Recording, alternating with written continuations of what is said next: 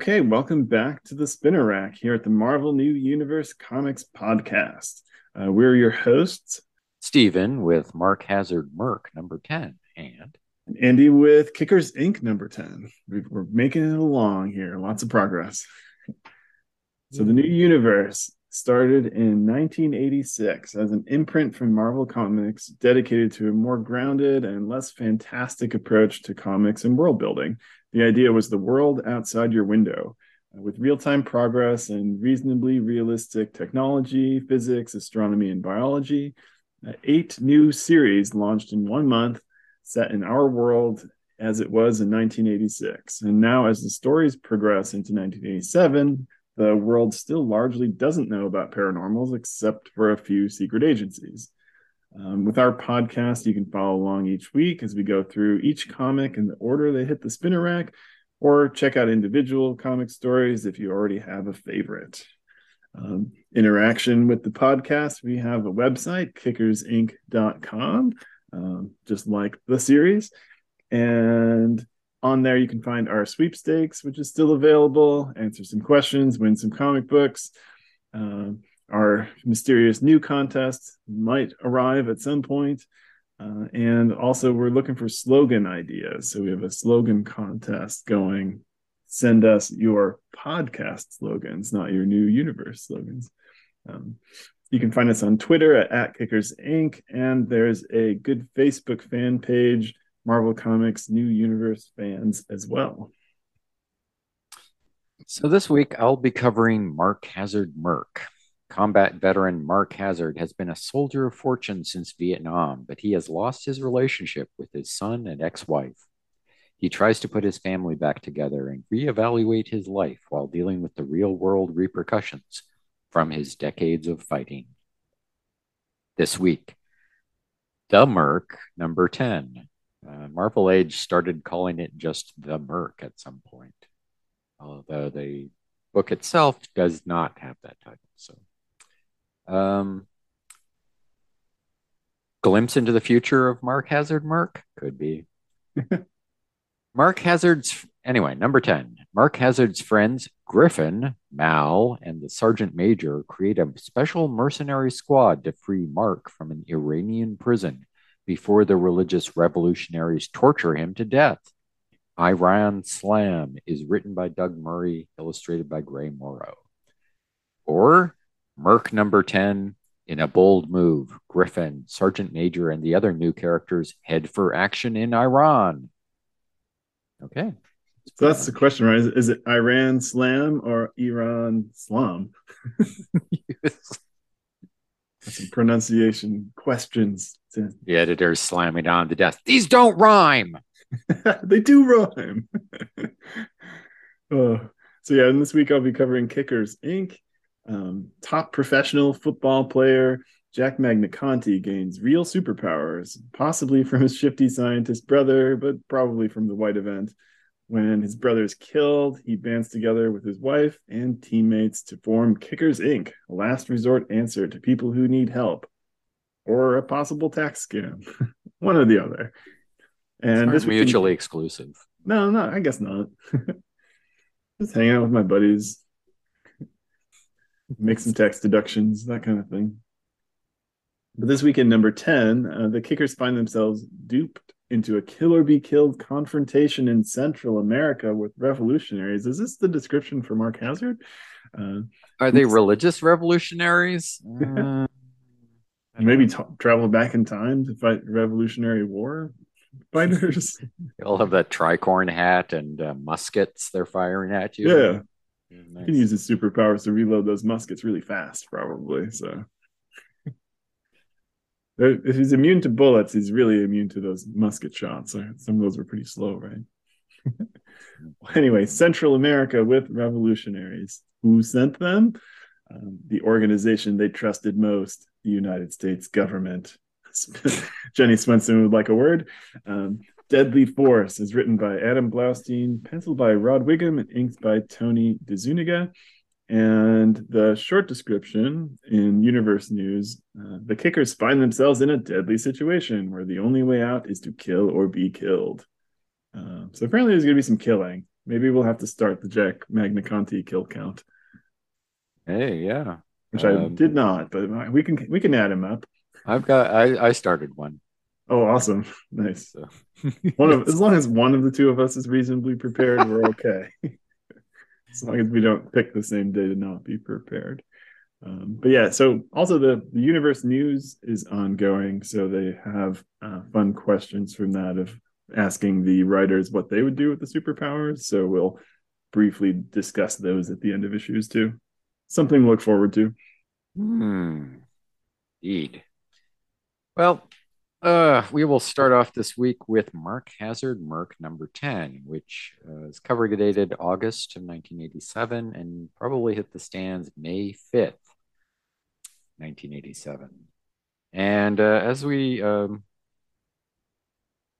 um, saw in the previews, we've had uh, it's a continuation of the story that's going, going on for a issue or two. At least last issue, decoys Mark had been captured by Iranians while he was um, the decoy for a smuggling operation getting weapons into Afghanistan. And um, instead of the Russians capturing him, it's the Iranians, I guess. And uh, he's been held in a prison and I guess tortured, at least beaten. Um, of course, he, you know, starts a fight whenever he gets a chance. So um, yeah, and his pilot friend, who may or may not be the same guy from a previous issue, uh, also was killed. Sort of right, Ritter, or possibly Ritter number two was Ritter Junior. Uh, yes, was executed, and Mark has been marked for death. Yes, he is uh, expected to be executed in short order. And uh, that's where we left his friends back in Brooklyn. Um, the other mercenaries that he knows were getting together and uh, thinking of a, um, you know, how to how to get him out of this situation. So um, the cover for this um, issue has, well, to be honest, it's a little generic. Um, it's got, I think, Lynn Griffin parachuting, para, parachuting, yeah, out of a um, military transport plane, and you see, I'd say, priestess and someone I can't identify also uh, behind him, uh, getting ready to jump. I think and it's one of the new guys we meet this issue. Could be, yeah. There's a couple. One of the crew she brings in. Yeah. Yeah, that would make sense. Um and it's it's not bad, it's just kind of generic. Uh, you know what I mean? It's also doesn't include Mark Hazzard. That too.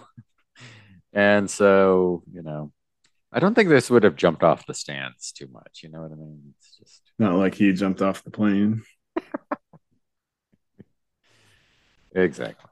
Yeah, I, like the colors. Yeah, it's, it's yeah, it's an okay composition. It's not like Nightmask fighting a giant white snake or something, but yeah, but I mean, Griffin's just in a guy in camo with like the uh I don't know, a machine uh combat rifle and a parachute rig and um so it doesn't, you know, have anything sort of flashy to grab you. I don't know.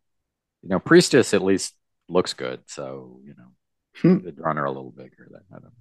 Um, doesn't even have a color for the new universe uh, across the top of the cover. So they just went with plain white. Yeah, it would have been fun if they had taken angle. the Mark Hazzard Merc logo and like since he's in trouble, like if it was more scorched than usual, because the, the, typical logo has like his name in flames and then the top of the word Merc is kind of burnt. Mm. Or like throw some prison bars in front of it or something. I don't know. Yeah, or like the the Mark Hazzard part is getting burned away and it just oh. starts like disappearing. Yeah. Like they wrecked the troubleshooter as part of the logo and Spitfire. Right, yeah, yeah. well, okay. Changing your logo costs money. We all know how the new universe was. Um, so let's see. Opening up, we have a nice splash page and the title Iran Slom. Can I get a double order of Iran Slalom with a Diet Rudy Coke? Tooty, fresh and fruity with an Iran Slalom on the side. Um, and it's a uh, and the credits at the bottom. Writer again, Doug Murray. Pencils are Gray Morrow, and I would say this uh, style does um, harken back to that first second issue he did. Um, in, inks Vin, Vince Colletta, Vinny Colletta. And we see uh, Mark's friends sitting around a table with uh, some maps and some drinks and cigarettes. And we have um, Lynn Griffin, I guess, with his back to us, saying, So there it is. And uh, going around clockwise, we've got Treetop in a wheelchair. Yes, that was no joke last last month. It's not a flying wheelchair though. Uh, we've got um, Sergeant Major with a cigarette, Priestess um, with a Coke. Yeah. Um, the nice cylindrical can 80s Coke, right? It's like very old old style. yeah. The uh, the guy Gramps that Lynn Griffin knows, and Mal Rossi, the cigar. And a beer. And let's see, it's the there's a caption around the Lynn Griffin's dining room table in Brooklyn. A council of war is in progress. Moving on, we get uh, Lynn talking about um, the situation, and he's recaps it a bit. Our friends in Tehran tell me that Mark is here in a prison near Bandar Abbas, right alongside the Straits of Hormuz. Muz, heavily guarded. So what do we do? We go in and get him back. What else? Sergeant Major, can you gather some of the wild geese? Remember, no training. And uh, Sergeant Major is pretty optimistic. I don't think that'll be a pro- present a problem, sir. Mark Hazard has a lot of IOUs he can call in. Uh, Sergeant Major is, I think, British, but I'm not going to do that cheesy Brit thing for you guys. Fair enough. Ah, sorry. Treetop, can you get us some transport? Transport. uh, Treetop is also looking pretty optimistic. Man, I'll do more than that. You'll have your transport and a little bit extra. And uh, Priestess has a very ru- tight dress on. and asks, and what can I do? What do you want to do? I could use a couple of silent ready assassins. Know anyone who could fit the bill? You just have to tell me when and where, and you'll have what you need. Thank you. Mal, you meet me out here tomorrow and we'll pick out special equipment we'll be needing. And the rest of you, we will rendezvous 36 for uh, hours from now at the meeting point. So we know very little about Priestess at this point, other than like she was ran a karate school and you know, it's got some skills and kind of shacked up with Mark, but like she's gonna bring some of her students is my wasn't my question reading this. Like yeah, Timmy got his purple belt uh, a couple weeks ago. I think he might be able to be an assassin. So it's like, yeah, it's like this open ninja school. Um, but when we, we saw the students in there before, Mark was kicking their asses very handily. And so, yeah, we Yeah. don't know if any of them are very uh, advanced in their training just yet. Um, Like, do, do. I have to pay for my own ticket to go to Iran, or does the school cover that? you know, I mean, we've got uh, we got the crew together. Priestess is included, so it's not like you know, stay home and uh, uh, like they always do with Darlene over Yeah, Aim. that was better. But uh, yeah, I don't know. She her uh, figure is is uh, quite well well done there. Let's see, and um, we next page um, has meanwhile in Bandar Abbas, which uh, I did look up. It is actually the uh, as as given the like the Straits of Hormuz, this sort of narrow gap between Iran and Saudi Arabia Peninsula, and Bandar Abbas is right there, and it's got a Iranian mil- naval base still. To keep an eye on Okay, that. Um, I guess Mark Hazzard didn't wreck it too much. yeah, he's. Uh, I mean, it's near there. I don't know. I don't know why they call it the Ayatollah's paradise, other than just They're just trying to be rude to the Ayatollah. yeah. What did he ever do to you? Go get those students back. You're such good mercenaries. They were sitting there for like years. Um, what was it? it was... Anyway, so Mark is uh, killing rats in his cell.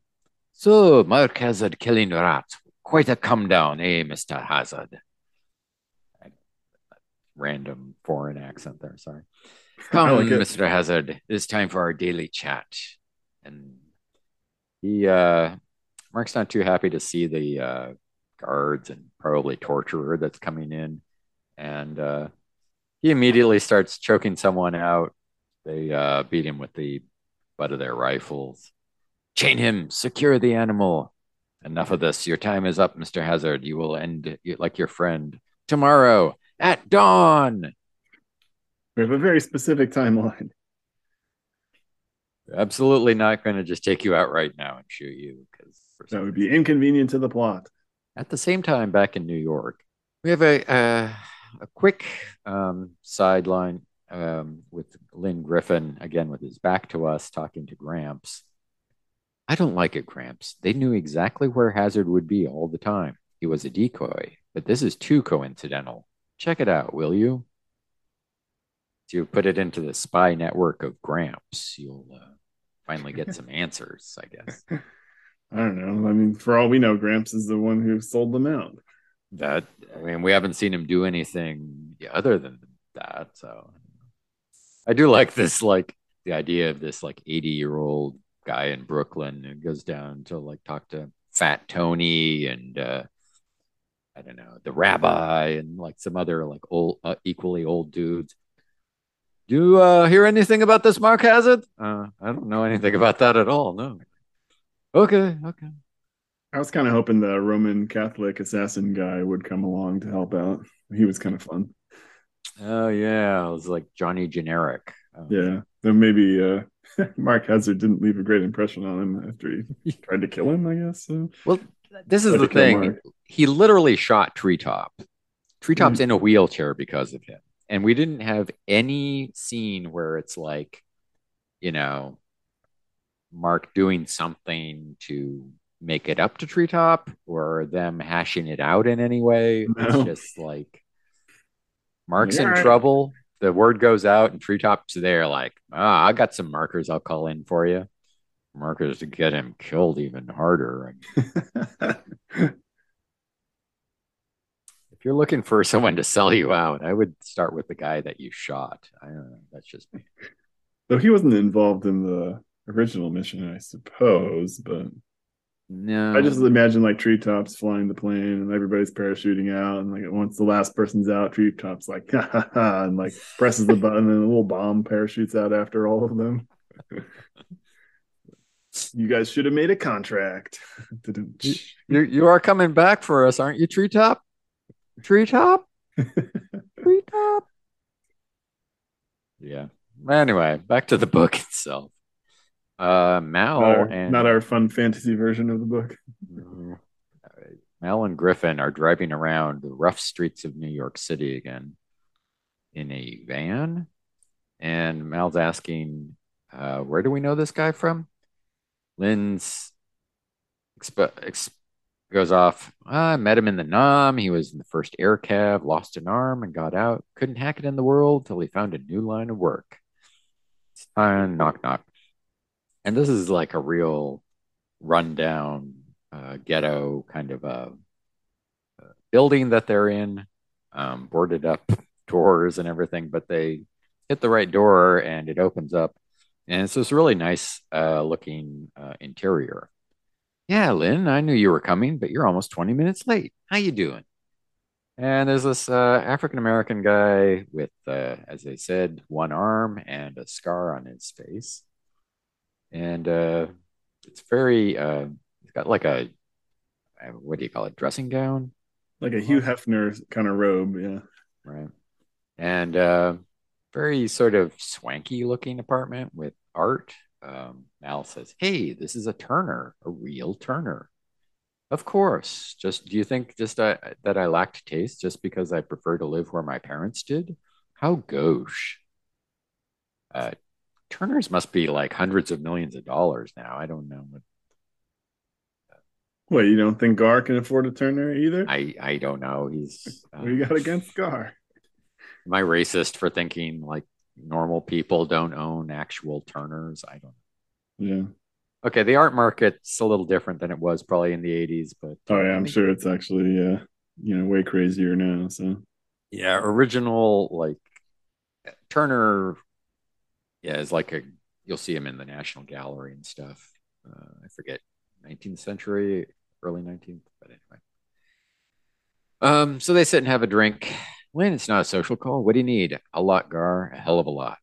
The Iranians, of all people, got Mark Hazzard. He was doing a job for me. I've got to spring him. I could use just about anything.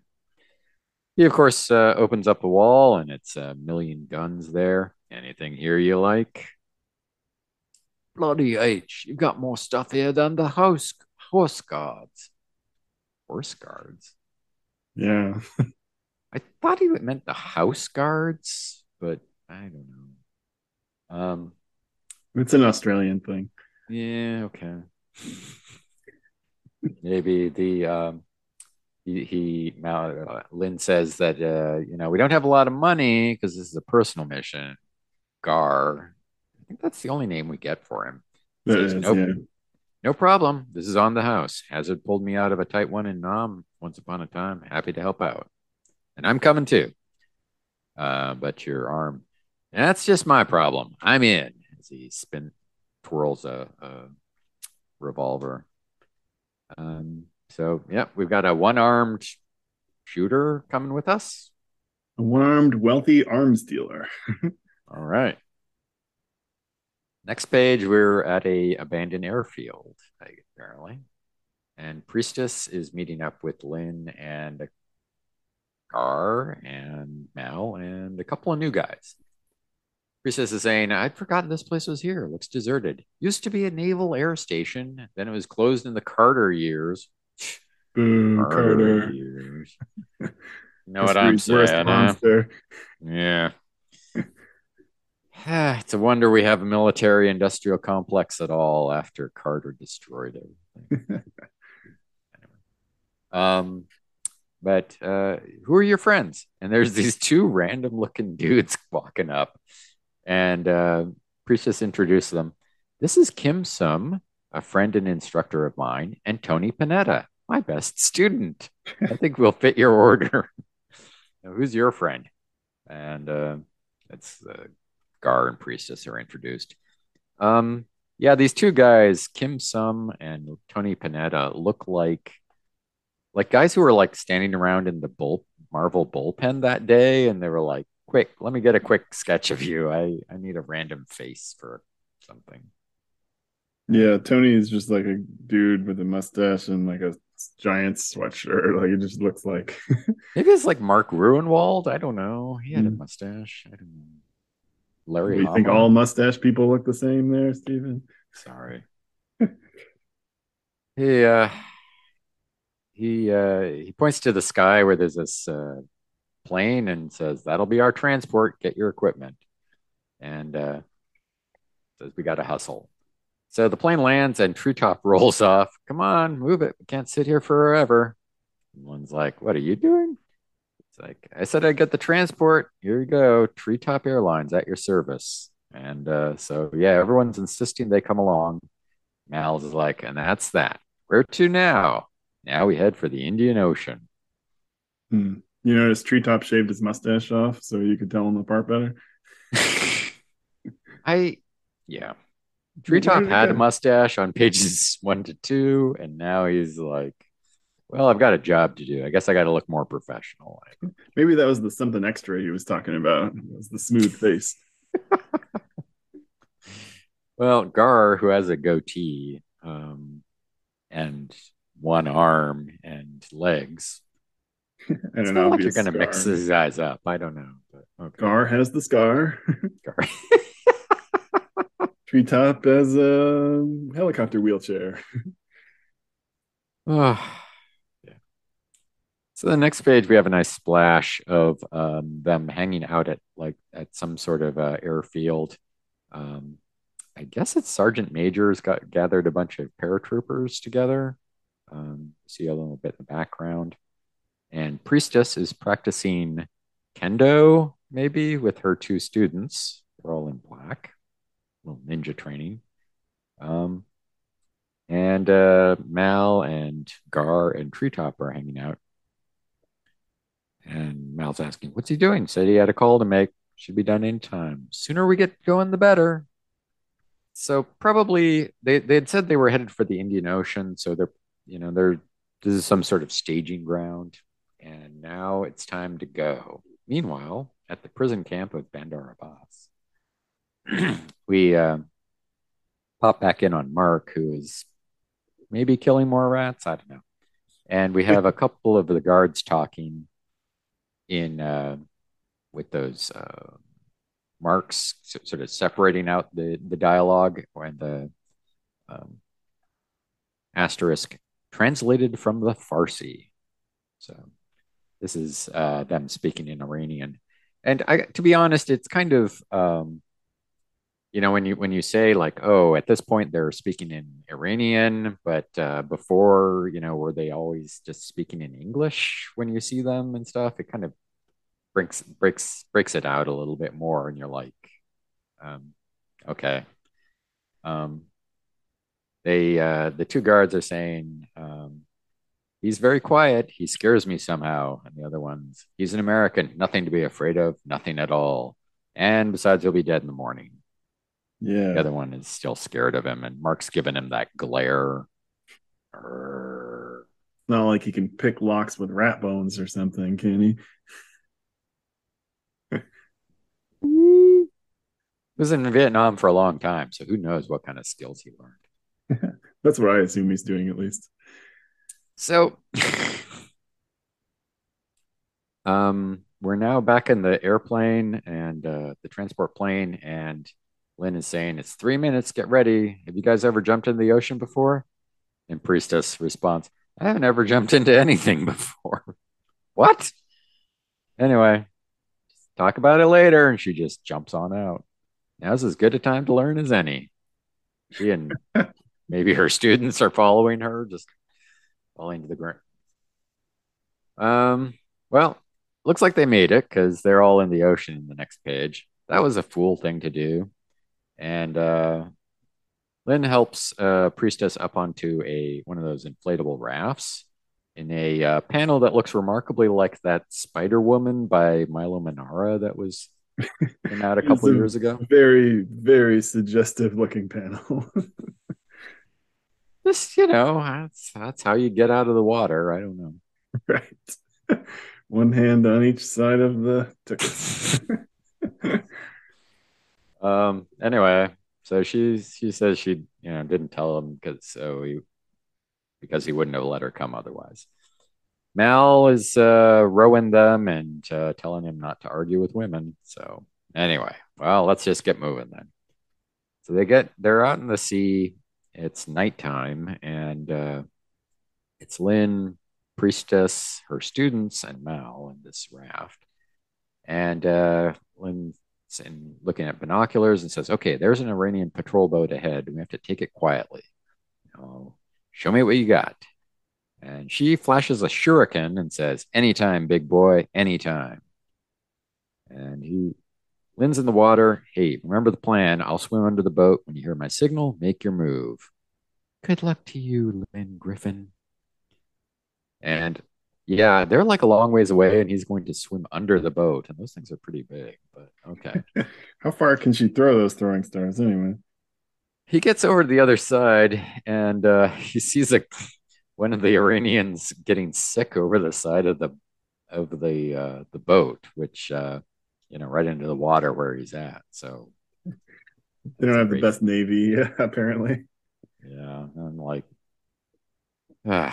anyway he uh, he gets close enough to to grab the guy and uh, pull him into the water, and uh, he's like, "I hope my Berlitz course worked." You know the language training, and he, he's shouting, I guess in Farsi, although he doesn't say that, man overboard. So there's the signal, they say on the other side. So um, Priestess and her students are up on on deck, and she's shurikening um, perhaps the captain. And then there's a guy with a gun on them who gets a sword right through his forearm. For the love of Allah. in English, I don't know. And then he's just in the next panel, just sort of standing there with half his arm missing. He's And the- got like a ghostly stump, like a like it was a lightsaber or something. Yeah, I I don't know. I mean, I know they they have to be careful about how much like blood or something they show in Comics Code Authority days, but I don't know. It's Um, okay to slice off his arm, just not to show actual blood. I guess. Um, so uh, yeah, the guy Panetta was like was uh, saying you're getting careless, and Priestess says, "No, I knew you were there." So a few minutes later, they're dumping bodies over the side of the boat. Yikes! And uh, Lynn's thinking to himself, well, now it's Sergeant Major's turn, and back up on the plane, Sergeant Major has a bunch of guys who all also go out in parachutes, and the next page, we see that they are landing on Karg Island, Iran's shipment point to the world. Now, this point, I got to say, I, I looked up, and Karg Island is way back on the other side of Iran. It's 300 miles away from the Straits of Hormuz. So, Okay. as a diversion, it's not honestly the, the best place to go, but okay. Um, you're thinking the, like something close by that would withdraw would draw local troops, and which is Well, we know Presumably. how good this team is at setting up decoys. setting up is the word. Yeah. Yeah. Sergeant Major has a bunch of uh, commandos. Um, let's move it, shall we? No deaths by natural causes, eh? All right, gentlemen, let's make a little noise, shall we? Let's get there today. Machine guns all over the place. It's, uh, I don't know, like a refinery or maybe just a shipping terminal. Um, they're making a big, you know, diversion. And uh, Mr. Bremby, if you please, guy comes up with a uh, bazooka. And I thought for a second that was Gar. Is it? I don't think so. I don't know. No, probably not. doesn't have the goatee. But yeah, it's tricky because you kind of only see him using one arm. Yeah, that's I guess what it, like my I- I original. pity, pity the poor guy because like he sets up the like bazooka rocket and then kind of stabilizes it on some other guy's shoulder, like so it's launching like right next to the poor man's ear. Yeah, yeah. Maybe that's why I thought it was a one-armed guy doing it, but um, Yeah. It's too hard to tell, I guess. and yeah, they didn't never called him Gar Bremby that I could tell. So good shot, Mr. Bremby. Good shot indeed. And they're like, well, that should be enough. Let's get out of here. And uh, back on the patrol boat, they they can see this uh, conflagration going off. Looks like we got our diversion. Let's go. And there's some helicopters landing to pick up uh, Sergeant Major and his team. They can kind of see. So Priestess and the gang, with her with her sword drawn, she's looking very Elektra now. Uh, jumping out there. Come on, let's move it. Maybe Um, maybe should have given her a pistol or something. you know, it's a, it's always yeah. I don't know. They, they, I mean, a sword looks cool, but I mean, yeah, when you actually hit someone with a sword, it's a mess, and it's like, yeah, I don't know. You always have to like downplay like the the that element of it. Anyway, Mal is saying 30 seconds, so you know he set some bombs off somewhere, and. Uh, Meanwhile, back at the prison, the uh, guard with the turban and sees all this stuff on the horizon. Is like, there is trouble down at the shore. If anything happens here, kill the American immediately. Yes, sir. At once, sir. Now, again, it doesn't like mark this off as if it's in Farsi. So it's like, let me go tell the guy in your cell that outside your cell in English that he's going to kill you in a second. I don't Yeah, I guess they just forgot. Yeah, I mean that's why I say it's it they you'll see this sometimes where it's like you you get oh now they're speaking so every other time they're in English? That doesn't always make sense. It's just a nitpick, I know, but um so let's see. Mal and Lynn are still fighting their way through maybe the prison wall. Um, Priestess and her students are there. Now move fast. You got to find Mark quickly. And the guard is now saying, "Got to kill the American. Got to." So it looks like the he's having American, kill the American, kill the American. Time to go. They've- honestly, they've got a hundred songs that with those lyrics in around. yeah, Um, probably. You know, the great Satan must die. that was like top of the pops that year. Right. It's all lounge kind of stuff, though. For some reason, it's just uh, finger snapping. It's a little more like techno now. Oh, okay. Kill the American. like '80s German techno. Exactly. Kraftwerk. So, Priestess, Mal, and Lynn are.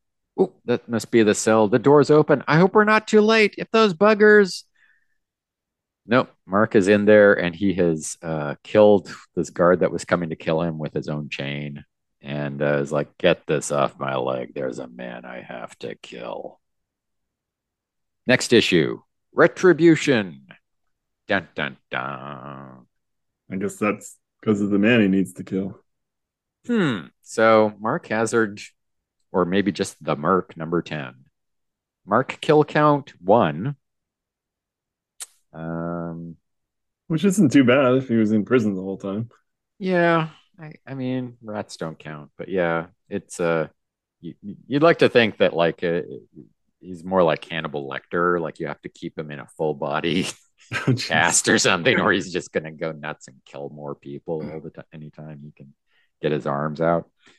Um, I don't know. It's it's interesting. I think that we're seeing as we get sort of closer to the end of the first year of the new universe that there's more extended stories than there were at the beginning of the new universe. You know what I mean? Right. Yeah, and we've had uh, the same writer on this for a while too. So Yeah, so it feels like we're building something that like even though Doug Murray was kind of um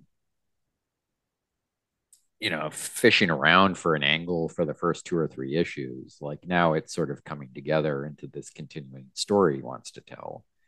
It's not really a story about Mark Hazzard, but yeah, um still it's like in the beginning i don't know the, the you got a four issues together that work okay as a story and now i guess we'll have these eight as also the continuing story but yeah, I'm, I'm definitely enjoying the that there are more slightly long form stories. I didn't really mind the one issue stories. It kind of worked, I think, in early Mark Hazzard because like each story was a mission. And I think that kind of moves the timeline along fairly well too. If things are a little self-contained, I'm not sure how careful they were or worried about the uh, the universe timeline. You know, or like roughly a month an issue kind of thing, which can honestly kind of hamper things. But, but yeah, I, I like that the stories are continual. I just don't like that it comes at the expense of our title character again. So yeah i don't want to i mean if you give me a new guy you better you, you have to do a better job of introducing him than like he's the coolest dude ever who's better than your title character in every way you know you just feel like it's poochie and well, at least Poochie was like in there with the rest of the group, though, right? Not yeah. Poochie didn't take over and call it and then change it to the Poochie show. so you know i i mark yeah was like a, a promising character who you know you're feeling like his story arc and his conflicts aren't getting resolved. They're all being sort of overshadowed by the cool guy who, rescued him. Oh sorry well. Um yeah, yeah, and there's no I'm missing the inner monologue hard too because we got Mark Hazzard, but I mean, really, in this issue, he's mostly just kind of sitting there, you know, looking menacing, doing stuff, you know, trying to kill people, trying to break out, but like not a lick of his thoughts of, you know, feeling bad about the guy who got killed or like wondering if anybody's coming for him or how is he going to get out of here or, you know, maybe he misses his kid, you know, like there's nothing, no, no, no character, just like the figure of Mark Hazzard as like this dangerous guy. But that's yeah, it. He, he's the MacGuffin of the story. Yeah. So mm, yeah, mm. he's a thing. I yeah. do like the we got like the whole squad together. Like I think that's kind of a fun idea. Like everybody. Like I, I made a list, but, but yeah, like we were wondering if Priestess was going to do something, and you know she shows up, and you know just throw in the whole bag of mercenaries. Uh, but again there's not really any character development for any of them. We don't really know anything about priestess. We don't really know anything about sergeant major other than he's british and likes to shoot things right? Yeah they're i mean i think in a, in a, in in books like this you expect like at least a quick you know, a quirk or something, you know, like Mal's Australian slash New Zealandness and love of blowing things up. Yeah, that's a that's a I thing. Intru- I introduced him fine, yeah, and like yeah. Treetop was kind of like the straight guy, like took care of business, you know, tried to take things seriously and help run the show, which put him into conflict with Mark Hazzard occasionally. And yeah, so the the newer characters are coming up and they're not as developed even to that level. So hard to hard to get invested. Um, they're not, you know, so far not paying a price. You know, we don't. You were talked about at least one mission before where it's like action movie. I think the one with Doc, where it was like no one on your side gets hurt. You know, is like okay, this this is you know action movie realism, not yeah. real realism. Yeah. So yeah, if um, I don't know, there's a few things we we we're still sort of missing here. Um, overall, it moves fast, um, and I mean, I like Gray Morrow's art. It's a little stiff sometimes in the action scenes, but the figure work and face work I always like. Um, yeah, sometimes it feels a bit like like there's not a not great panel transition kind of stuff. I don't know when I'm reading it, it's like this thing happens, and then this thing happens, and then this thing happens, and there's yeah, no, lacking, I, I, I have a hard time explaining it, but there's there's little flow, I suppose. Right. Okay. But anyway, yeah, the, the, the figures do look nice. Um,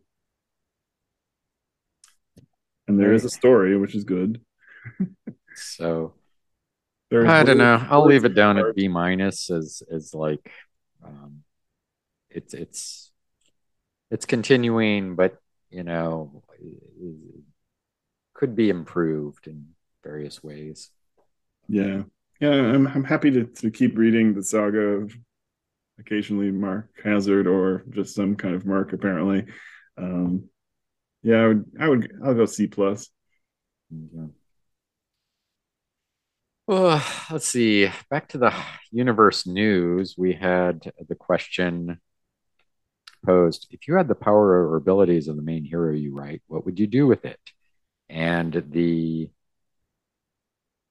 for Doug Murray, the Merc writer, hmm, if I had Mercs, Mercs. Yeah, which one? if I had Merc's abilities, I would be more inclined to use them in a domestic situation rather than in a foreign country. There's more that can be done here. Hmm. More killing in the states? Is that what he's advocating for? we'll get to uh, the uh, kickers writer in a minute, which is similarly uh, interesting. Um, yeah, I don't know. What do you mean by that, uh, Doug? Um, a lot of uh, suppressing um, violent separatists out in um, Idaho or whatever. uh, Ruby Ridge uh, incident you have in mind there, buddy? um, bulldoze over some uh, Christian uh, fundamentalists in Waco, Texas. I don't know. What do you got? What's what's your plan, buddy? what what could go wrong?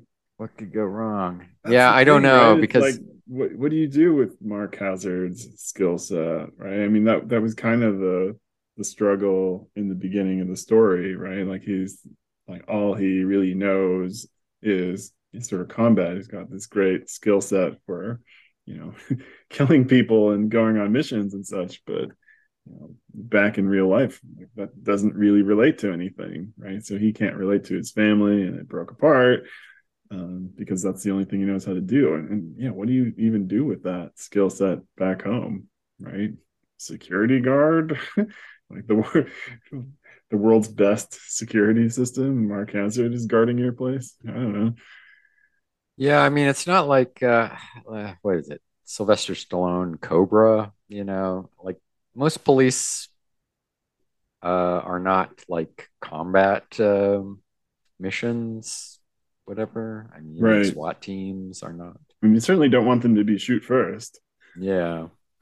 Um, so yeah, being like combat first heavy here in the States really presents a lot of uh, moral dilemmas that I don't think um, well, let's just say yeah, it's it's easier to sort of push that stuff off uh, overseas and be like, oh well, you know, there was a war going on there anyway, so you know. Yeah. But I guess I mean even though it's almost kind of like a bigger veterans issue, right? Like you you're in the service for 10 years, you're an expert at what, you know, deadly combat drones or fixing a- attack helicopters. And it's like, okay, so now what do I do with that skill set that is very specific to this one thing and we don't use any of the same equipment that in the real world that the you know the Marines or the US Army does. Like now what?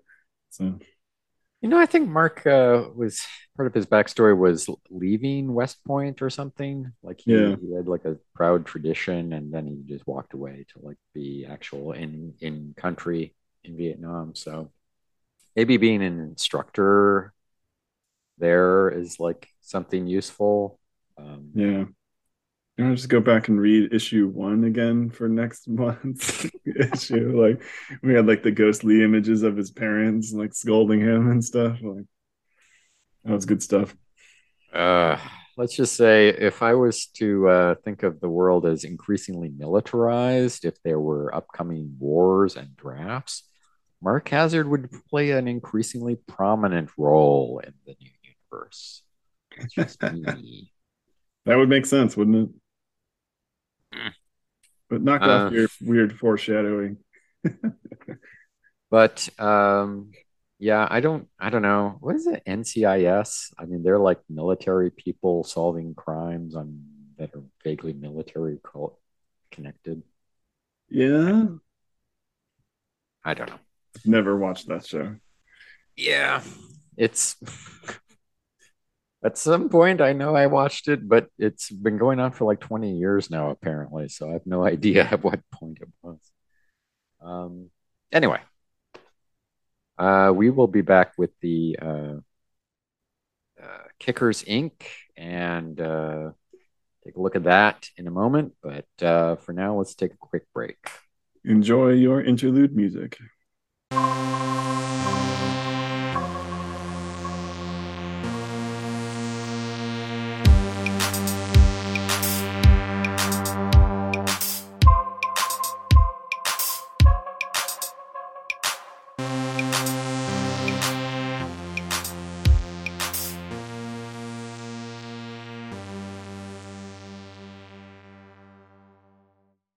Okay, welcome back.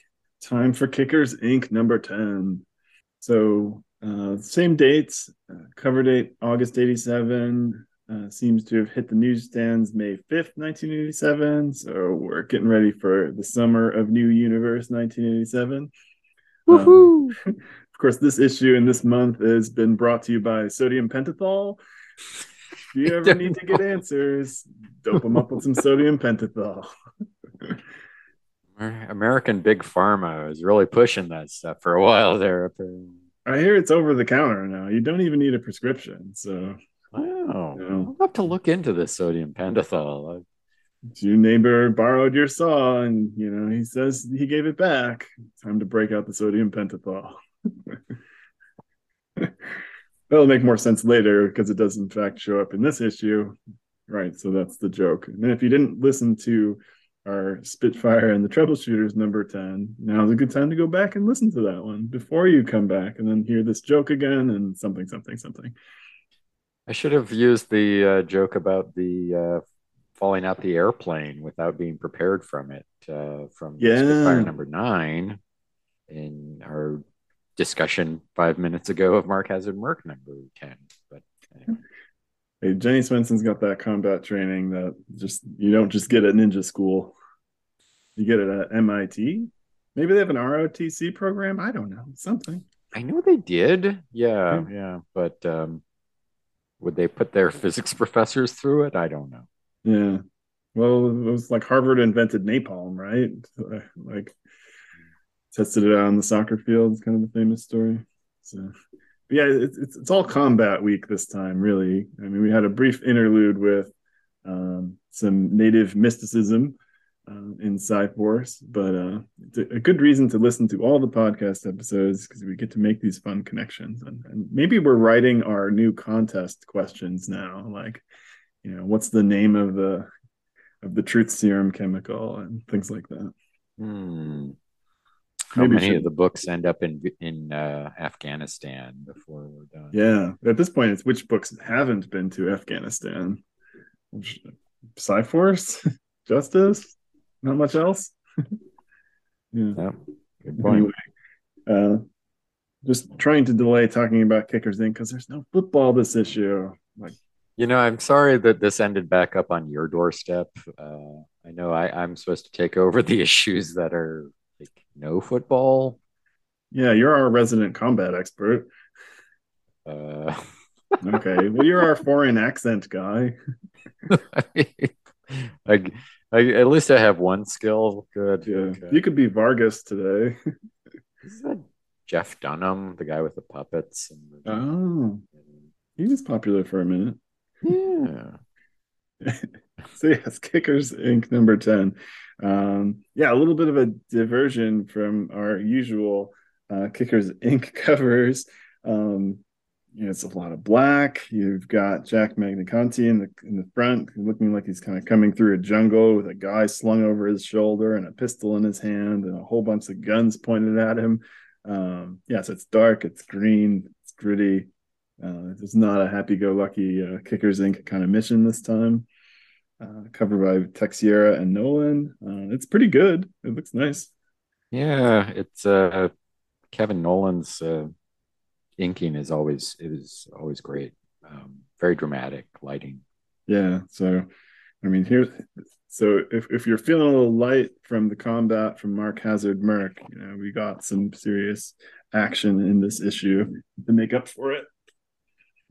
So yeah, so open the page. We start with uh, Stan Lee presents Kickers Inc. in Deadly Force, and so yeah, this this cover, this issue, this title. I mean, this this this should be a uh, Chuck Norris movie, right? Like he did Mhm. all like POW or Missing in Action or something. I forget what the name of his series was. Um, It wasn't some- Delta Force. yeah, Missing in action. Yeah. Missing in action, I think. Like for for some reason, he, they always need to send Chuck Norris in to rescue, you know, POWs because he's the only one willing to do it, or the only one. Everyone else of- hates POWs. I don't know why. Yeah. Bunch of losers. I don't know why they got themselves captured. Eh. oh God. Anyway. Careful, you're gonna get elected. uh, Uh, so we start off, and so the opening splash page is, is uh, an airplane going down. Basically, um, looks like it's it's starting to kind of skim the treetops. Uh, some birds kind of flying out of their way. Uh, it says San Leandro, a quiet little island situated in the Caribbean Sea. Um, I couldn't find that as a real island. Did you look? I didn't because I'm I was 100 percent sure it wasn't. Um, No. San Leandro is also a uh, City in suburb. of- California, right? yeah, it's in the East Bay. It's where like a friend's parents live, so it just it just you know that name just says that suburb, boring little town to me. Um, Yeah.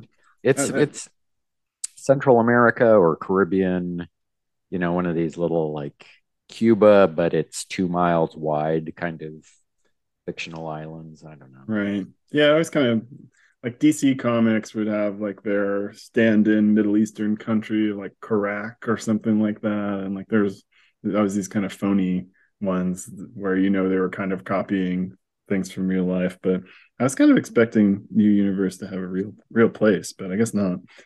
It's you know what at some point we should go back through and like the things that the new universe steered away from reality where it'd be like the the football teams names or uh names of countries that they visited and things like that it's interesting where they choose to diverge from outside your window But, Yeah. um, It makes me think it actually would be kind of fun to have like a map, like a real basic world map where you could kind of like put little pins in all the int- all the places where uh, s- stories happened, kind of thing. Maybe that's a little over the top, but it would be fun if I ever get around to that. It there a be cool. Google Maps link we can put on the site? Oh yeah, you could totally drop pins and like, you know, Mark Hazzard killed 13 revolutionaries here. Everybody's like, what? Hmm. anyway, Start an in- international incident if people uh, take it the wrong way. who is this Mark Hazzard? anyway, so uh, we get some narration. Um, top level U.S. government boys as the perfect. So this place is chosen as a site for uh, low flight maneuvers in their new toy, the F-20 stealth fighter, uh, which was a real thing. Um, though it looks a little different than the plane we have here. Um, but um, yeah, I this think is yeah, it was like I don't know, five or ten years later before that thing became public. Right. It was five or ten years later that we had like the stealth fighter, like that black thing. Yeah, that real angular with all those cool angles that look like from the future. But I think the F twenty was um like a more traditional looking fighter jet kind of plane, at least from real quick internet searches. Like there was there was a like a 1975 to 1980s kind of one. So Oh, anyway, um, so you know, we open the page, kind of cut in, and so we got two pilots there uh, Oh, who are sorry. running into some trouble. I back up for a sec. Yeah. The credits. Oh, somebody wrote this, right? So yeah, Adam Blaustein with script, uh, Rod Whigham pencils, uh, Dzuniga with inks, and we got diverse hands again as letters, which was always kind of a fun one. Yeah, so this you may remember the uh about issue five that we were promised a Kickers Inc. Mark Hazzard crossover that was to be written by Adam Blaustein. And um, I'm guessing this was the revised version of that. Yeah, that's what I was thinking because Yeah. there's a fighter plane that's crashing. Though, I mean, that's a little bit of a spoiler, right? We don't know that the Kickers Inc. are going to go and try and rescue the pilots yet. Could be no reason at all we started off Kickers Inc. with that, but um, so this has been a yeah a thing we we were promised a while ago, and it's yeah, I was looking forward to it. So hopefully it lives up to the hype. anyway. I say Sorry. that full, knowing full well that I've already read it. yeah, so so two pilots. Um, their ship uh, actually looks, you know, really rounded. Like the wings aren't sort of like pointed like normal jet wings. It looks very much like a GI Joe Phantom uh, airplane thing that used to exist, though I never had. Um, as far as things go, which was kind of their envision of the, the stealth jet. Again, before that '90s stealth fighter, stealth bomber kind of thing came uh, came out. Um, but yeah, they basically, you know, maybe sucked some birds into the engine. I, I feel like they uh, that doesn't make any sense without having a forward-facing uh, engine in the plane. But anyway, uh, it goes down. The pilots are kind of knocked out, and it's kind of sinking into the water as um, these patrol boats full, filled with green clad guys uh, start kind of swooping in. So they were on the ready, apparently. Just no no indication what really made it go down. Uh, maybe they're just not very good pilots, as far as we know. no Hal Jordan, I guess. so that just sets the scene in the beginning. Uh, so we get to days later in Queens. Uh, we've got kickers, and I don't remember a Robert Barnes. Do you? No, good question. Um, closest thing I could think of was two issues ago, the guy who was following Jack. Yeah. Um, that, but that felt tied into um, like someone figuring out about his powers because they were investigating the incident on the airplane where he stopped the hijackers kind of thing. So, but yeah, he has that kind of gray Reed Richards hair thing going on, which made that connection. But I guess it's just a new character. Um, yeah, so I mean, it's interesting the way they they introduce him there. yeah, um, our new company Gumshoe. And then there's an asterisk, and we're like, oh, this will explain where they picked this guy up. No, it just explains what gumshoe is. detective. Oh, okay. At least give us like the meaning behind the word gumshoe. Like there must be some reason why that stupid name became detective. Uh, but anyway, uh, so Robert Barnes is their new company detective, or gumshoe, as the editor might tell us. Did that in reverse. Um, isn't today or golf day, which is kind of funny. Uh, but yeah, he's basically introducing some woman named Barb and saying, "All right, we got a, a big case going on. Uh, so I'd like you to meet Barbara Diaz. And earlier on the pilot's helmet, you saw the name Diaz. Um, and so she's kind of giving the weeping woman routine, uh, which we get a bit in this issue uh, from a variety of characters. She's like, nowhere else to go. And he's like, but we're a bunch of football players. But I guess, you know, we're dedicated to helping people just like, like, please, like, this is serious. My husband. Um, and then instead of her just explaining it, they flash back to, you know, her. He mansplains it for her. He totally does. Uh, they flash back to like her showing up at the detective's house. So, or yeah, I guess the Kickers Inc. gumshoe. Um, so her husband and his business partner, right, were missing, um, and so he kind of brings brings the the woman to Kickers Inc. as far as things go. Um, and so then the story gets kind of weird. Uh, so we're kind of thinking it's the pilot and the crashed pilot, though they don't quite say that. Say, you know, her husband owns a trading company. His plane went down off the coast of San Leandro, right? The fictional island, not the suburb of California. Uh, pilots are alive and they received a ransom from some uh, power hungry goon named Vargas. Uh, so, you know, he says, for the release of the hosp- hostages, I, I, I shall accept a mandatory donation to my government of 1 million American dollars. Uh, it's a little bit like Dr. Evil there. It's like, I want $1 million. Yeah. bunch of pesos show up on your doorstep. and you know you know gives them the location uh and yeah so suicide's a little skeptical there. Why does he expect a million dollars from two small fry art dealers? Level with me. Is your husband into something nasty like running drugs? What? does he have any she yells at him she's an honest man a loyal american and a good father what does a low-life football player like you get off accusing anyone of anything it's like wait you're going to football players for help come on lady Ouch. but suicide Yeah. ends up oh go I mean, right at the beginning there, her husband Esteban owns a small trading company which deals in in imported Caribbean folk art. And you have this image of him taking like a little statue out of a crate or something. stocking the gift shops I mean, uh, I think the Hidalgo Trading Company is a reference to like Doc Savage or something, but that's a little before my time. Mm, yeah i don't know But I mean that it's not the like greatest cover story I've ever heard either. So yeah, suicide is actually right here for being rude because they're like, "Are you kidding me?" yeah i mean that would be clearly something you'd go to like the embassy for that country for and the government and such, or search yeah. and rescue. something something a little different. I like that suicide ends up kind of impressed though, like that she sassed him back as far as things go. Um, yeah. But yeah, so like, all right, you know, you know, you know, we'll confer and we'll get back to you.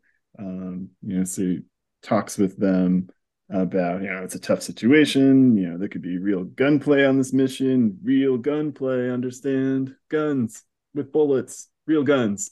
Using deadly force. And force bullets. that's deadly. Gunplay.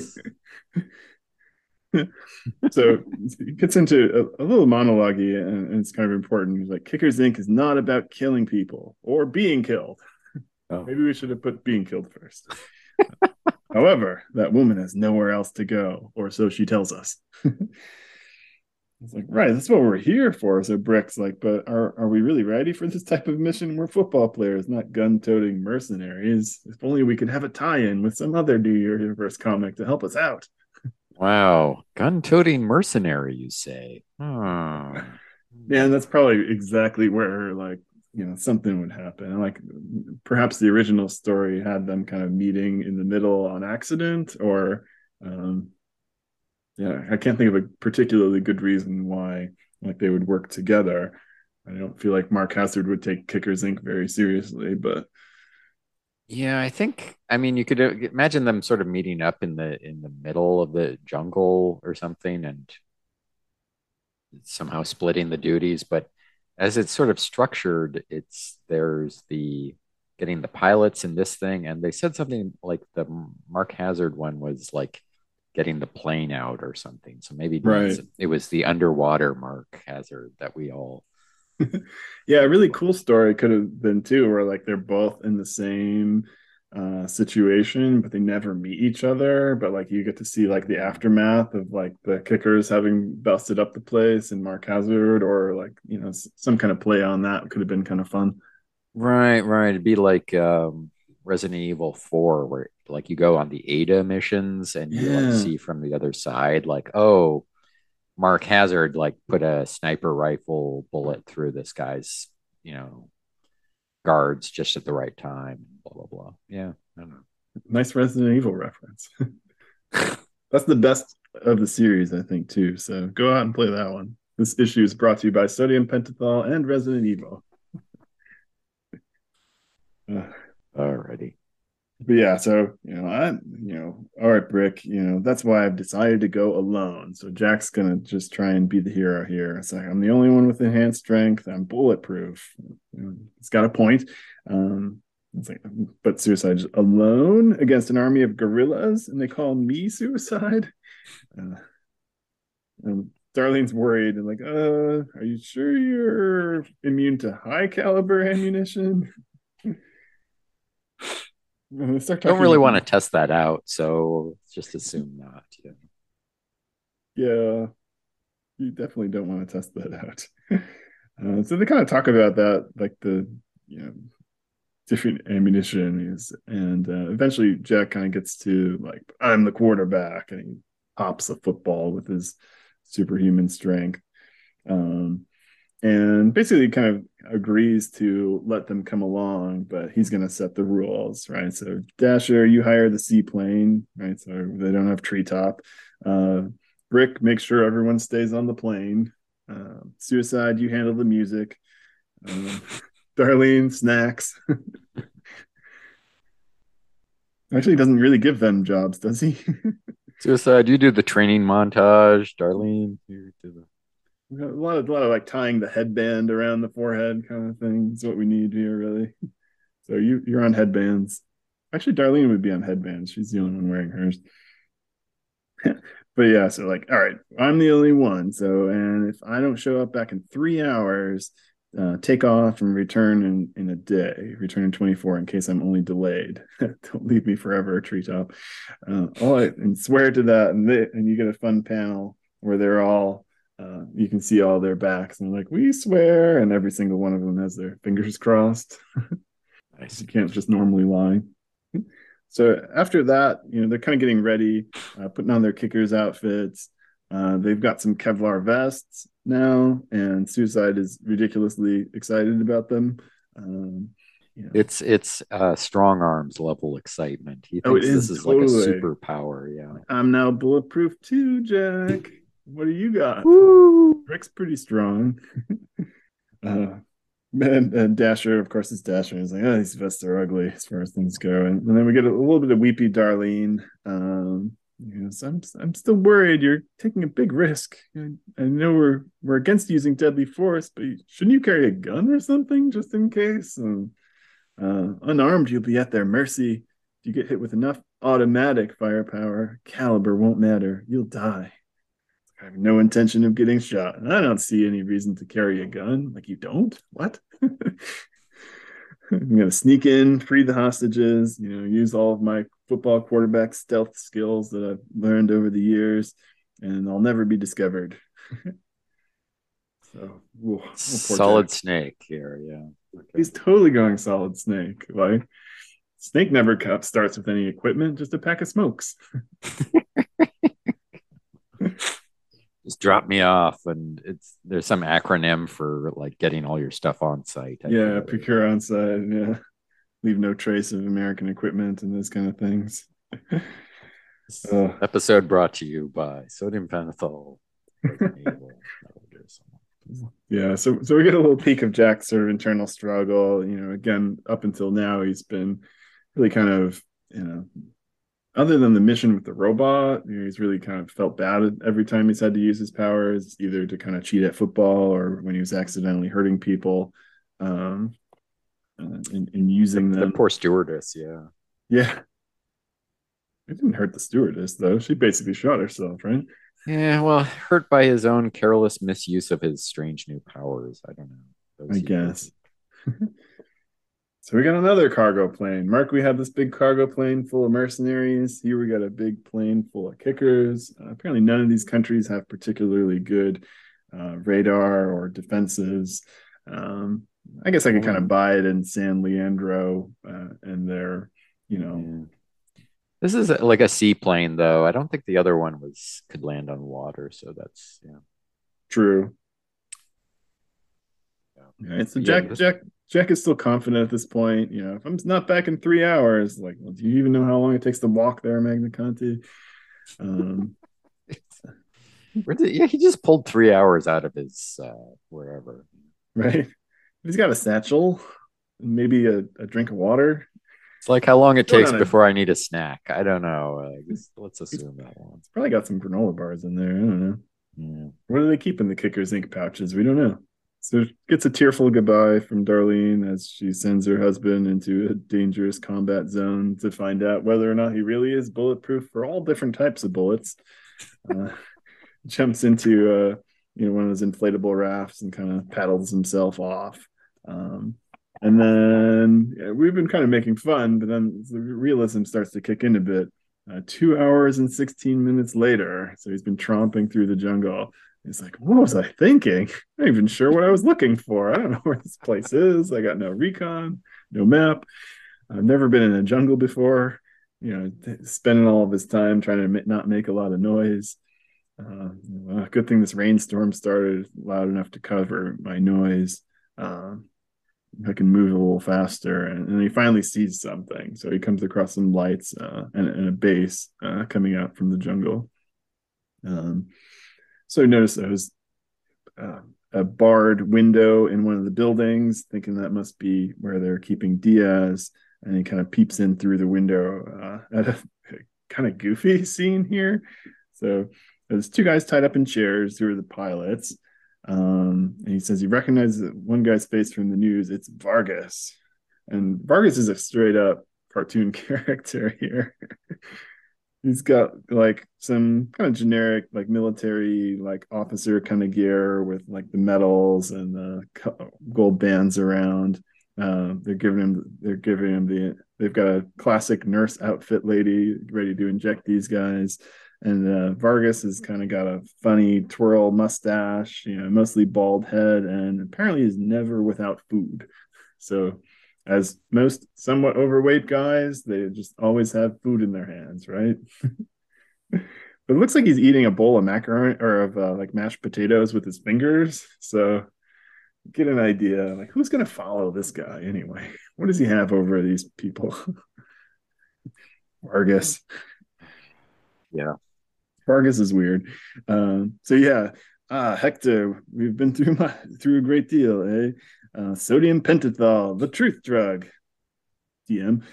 Uh, it costs very little money to purchase, right? Especially with this good RX coupon that I had.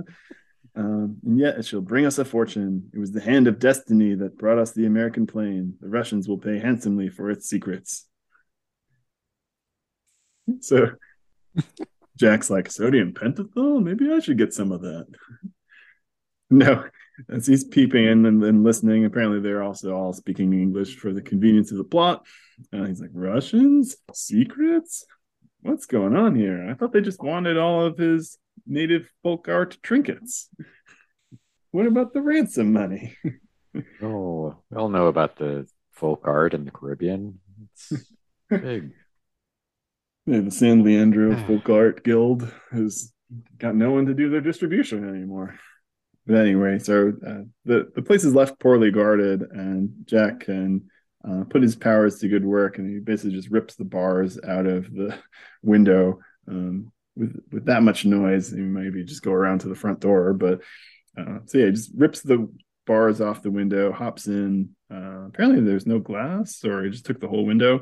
Uh, grabs the two pilots, slings them over his shoulder, and kind of walks them out into the jungle uh, to start his escape.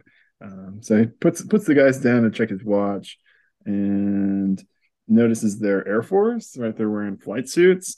Uh, so again, that woman's cover story is is pretty well uh, crunched at this point, and he checks his watch, and all right, three hours seven minutes. oh, so the, he's assuming then that the kickers left him and, and followed his orders and flew off. And he's like, I gotta find a place to hide these guys. They're so drugged up, it'll be hours before they can get be any use, thanks to sodium pentothal. Um, and I've got a couple dozen questions they can answer. I get to the bottom of this, but um, do I invade their privacy since they're the government? You know, so he's not really sure what to do at this point. You're a U.S. citizen, Jack. You have all the right in the world to petition your government for grievances. Right, and they're already doped up on sodium pentothal, so they might just give him all the facts. Mm-hmm. Thanks, thanks to sodium pentothal. on sale now. Government right may not have the truth, but sodium pentothal does. Right. Yeah. if you need to question some crashed airports pilots, get yourself some sodium pentothal on sale at CVS. All right, I'm running that joke into the ground. Sorry. so yeah, um, so get some get... sodium pentothal from Sigma. Let me see. you probably can order it. I'm guessing it's a controlled substance. So uh, at that moment, so we, we cut to the kickers, and uh, of course they left Darlene behind, even though we saw her slinging an assault rifle in issue two. Um, and but the rest of the football players, uh, Dasher, Suicide, and Brick Wall, have landed and you know taken separate um, boats to shore. And you think Jack's gonna be mad about us not following his orders? like, quiet down. The whole island doesn't have to know we're here. And again, Suicide's got his super confidence, like, I got a Kevlar vest. It's like, why don't they give these to the army? Like, no one would ever be killed. Flawless logic. Um, they also have some kind of like laser flashlights, which is weird. Um, so Dasher calls it an electric stun gun but it really looks like a flashlight and it's kind of like shooting out this wavy beam of electricity. So not like a stun gun that works on a wire. Um, so a little strange but the, it's, it's, pretty fun. And i think one of my favorite panels is um, near the, the last two on page 11 where you got suicide with this grin on his face and kind of rain dripping down and uh bricks like he's just hiding it re- or uh you know, so we're scared, of course. And Brick says, Of course you are, me too. Suicide's probably frightened to death. You know, he's just hiding it real well. Ain't that right, Suicide? And he's grinning and says, Yep. He's like, I've been hiding it real well. And he pulls like an Uzi machine gun out of his little satchel. His devious plan is to be the only one that's even slightly prepared for this kind of mission. I like I like that suicide is like um it's like the most dangerous game. He's like a rich guy who finally gets a chance to hunt the living, the greatest, you know, target of all, living people. Here on San Leandro, he can all these years he's been a rich, successful athlete, but has he ever really tested himself on the greatest um, test of all? If he can gun down unarmed civilians. Oh, Hmm. What's going on, suicide? it was an Ice T movie, right? Like they kidnapped him and you know set him loose in the woods, and all those rich guys were chasing after him, but they didn't reckon with how dangerous he really was, kind of thing. Yeah, there's a. I mean, I'm sure that think it's been made a couple times. I think Ice T was one of them. There was like a maybe Stone Cold Steve Austin one too. I don't know. Oh, jeez, you really don't want to mess with him. But uh, yeah, you you, I, I like it. You know, they just called me suicide. It should have been homicide. Yeah, we thought he was just more like a prankster, maybe a little bit of a ladies' man, you know, kind of like life and adventure. But yeah, now he's got a taste of the bloods, the bloodlust. it's a yeah. Let's let's see if this darkness envelops suicide as we go. I'm sure everything will go well for him. This is the only problem they've had. I'm sure. Yes. They Uh, did leave Darlene back on the plane though, so Of course they did. Though I think she has, like I was saying, uh, she she's actually fired a gun in the Kickers Inc. comic before against the right. fist and such. But anyway, far cry from taking on that big robot suit. Um, so uh, hopefully the other Kickers team figure they can actually locate Jack in some way. Um, but they take off into the woods, and we cut to uh, Vargas and the San Leandrin Revolutionary Guard, or whatever we got here. Uh, and they finally realize that the pilots have escaped. Uh, the bars have been torn from the wall. It's like, imbecile, I have eyes. No one escapes from Colonel Gustavo Vargas. You know, especially no snacks escape from Colonel Gustavo Vargas. Uh, it's like, and then he says, aha, those brightly colored uniforms in the jungle. They must be the rescue team. So, like, he spots the kickers because they're wearing their blue and white suits with their red flare into the combat mission. Oh, sorry, kickers. yeah, Kickers really needs a com uh, a camo version of that. I mean, yeah.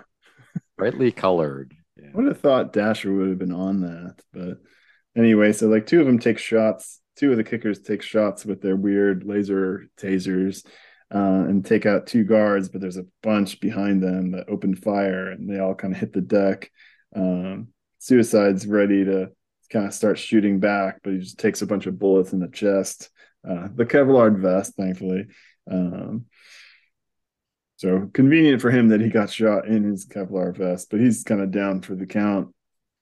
And at that point, it seems like the kickers pretty much just give up.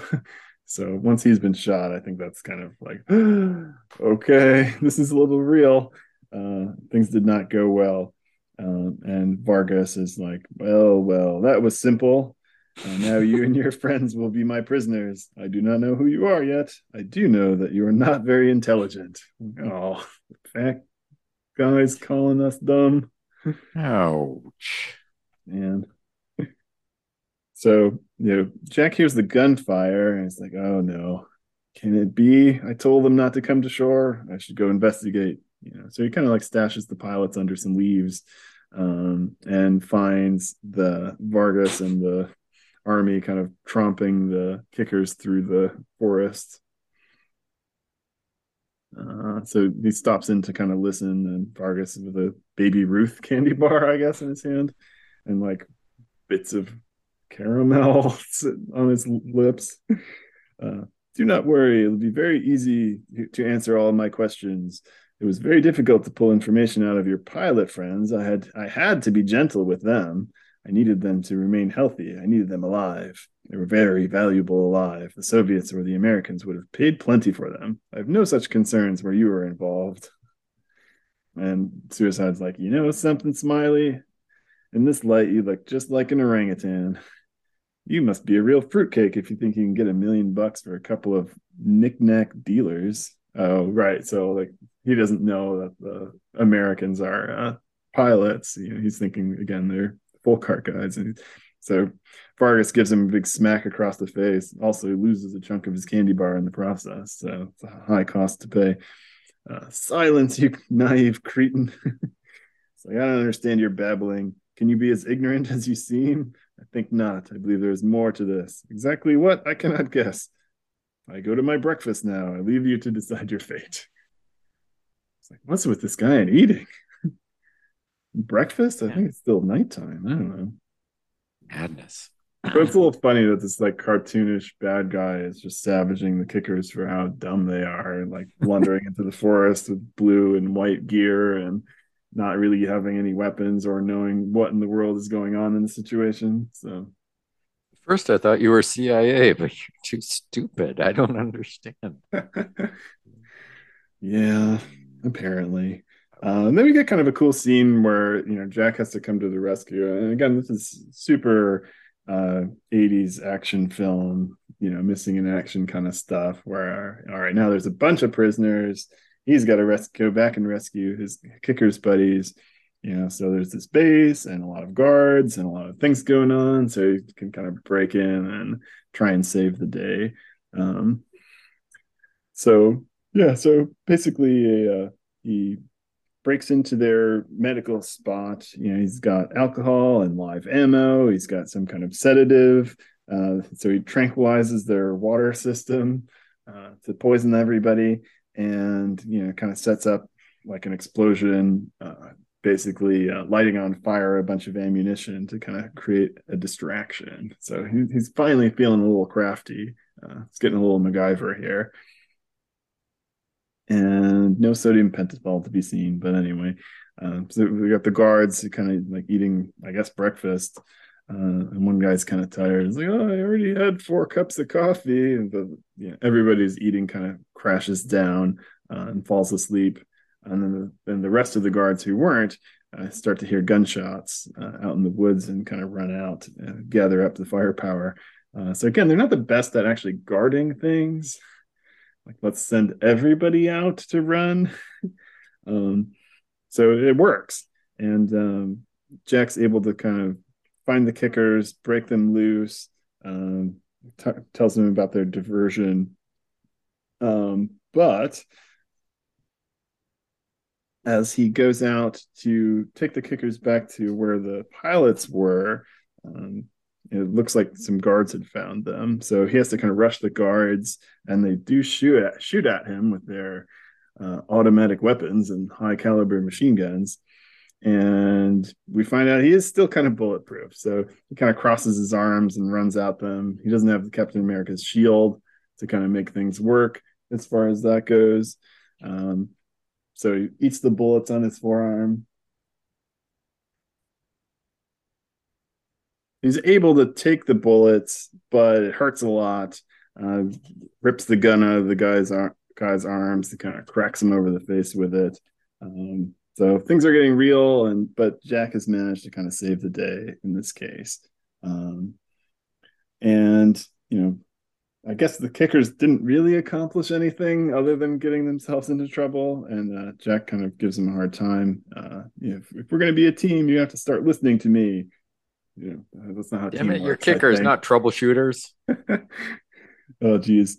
Uh, just like you do on the playing field. The difference is this isn't a game. The deadliest game. You understand? What are you guys staring at? Like, oh, behind you. Um, so again, there's a lot of guards, and this is kind of one of Jack's moments. So he hesitates for only a second. It seems like an eternity.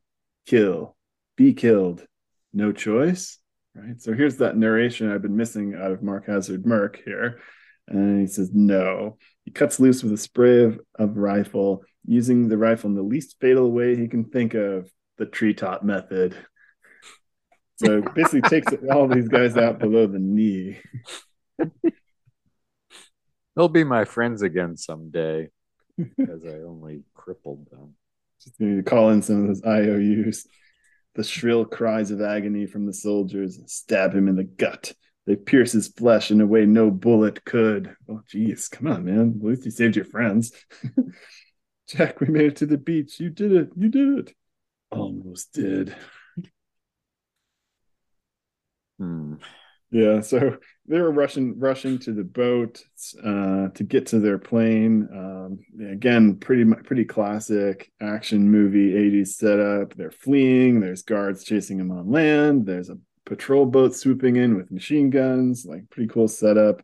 Uh, through his binoculars, Jack watches in horror as the seaplane's pilot is mercilessly cut down. So, oh no, nameless pilot guy goes down.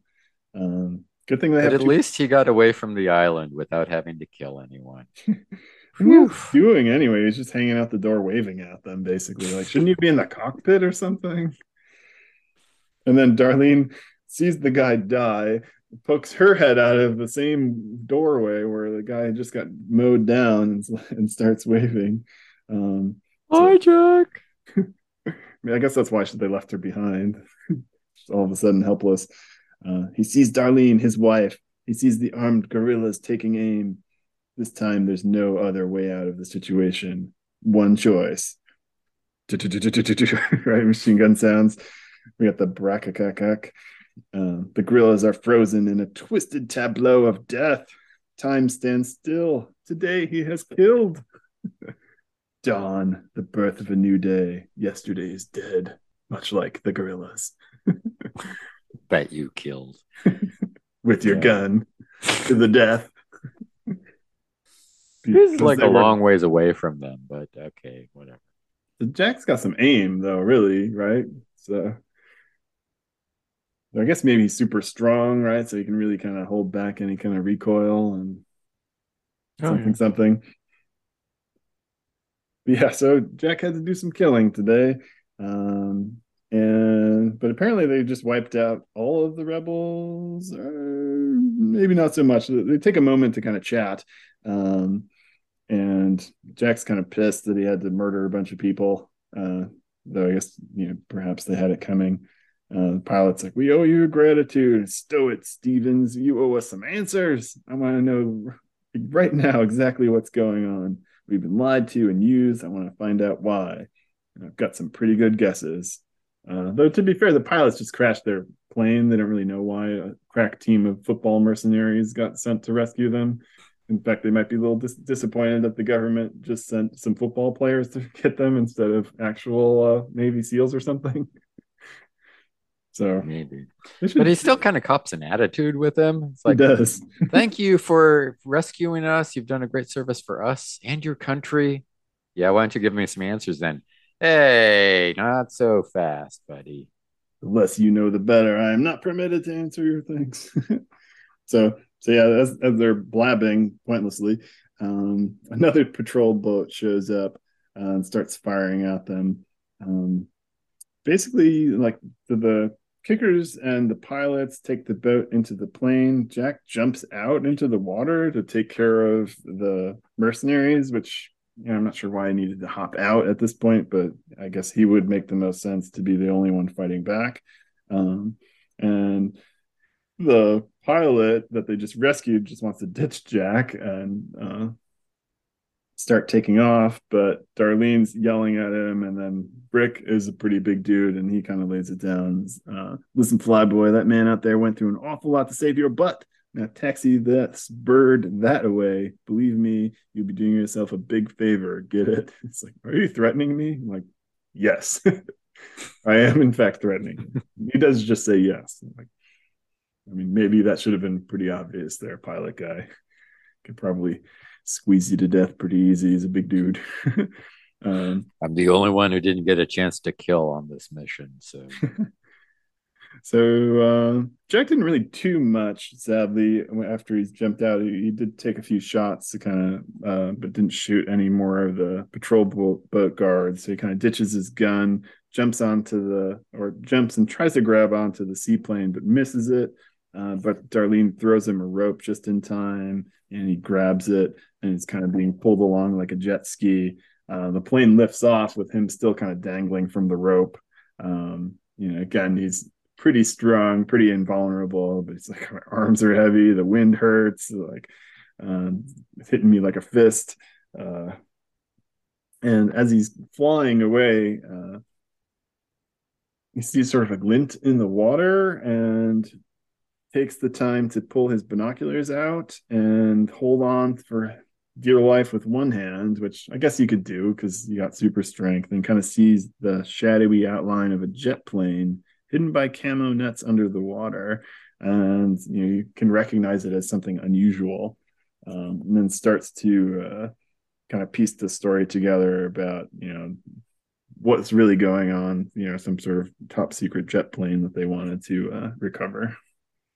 So, um, but the kickers are safe. Uh, no troubleshooters died. No Kickers Inc buddies died in this case.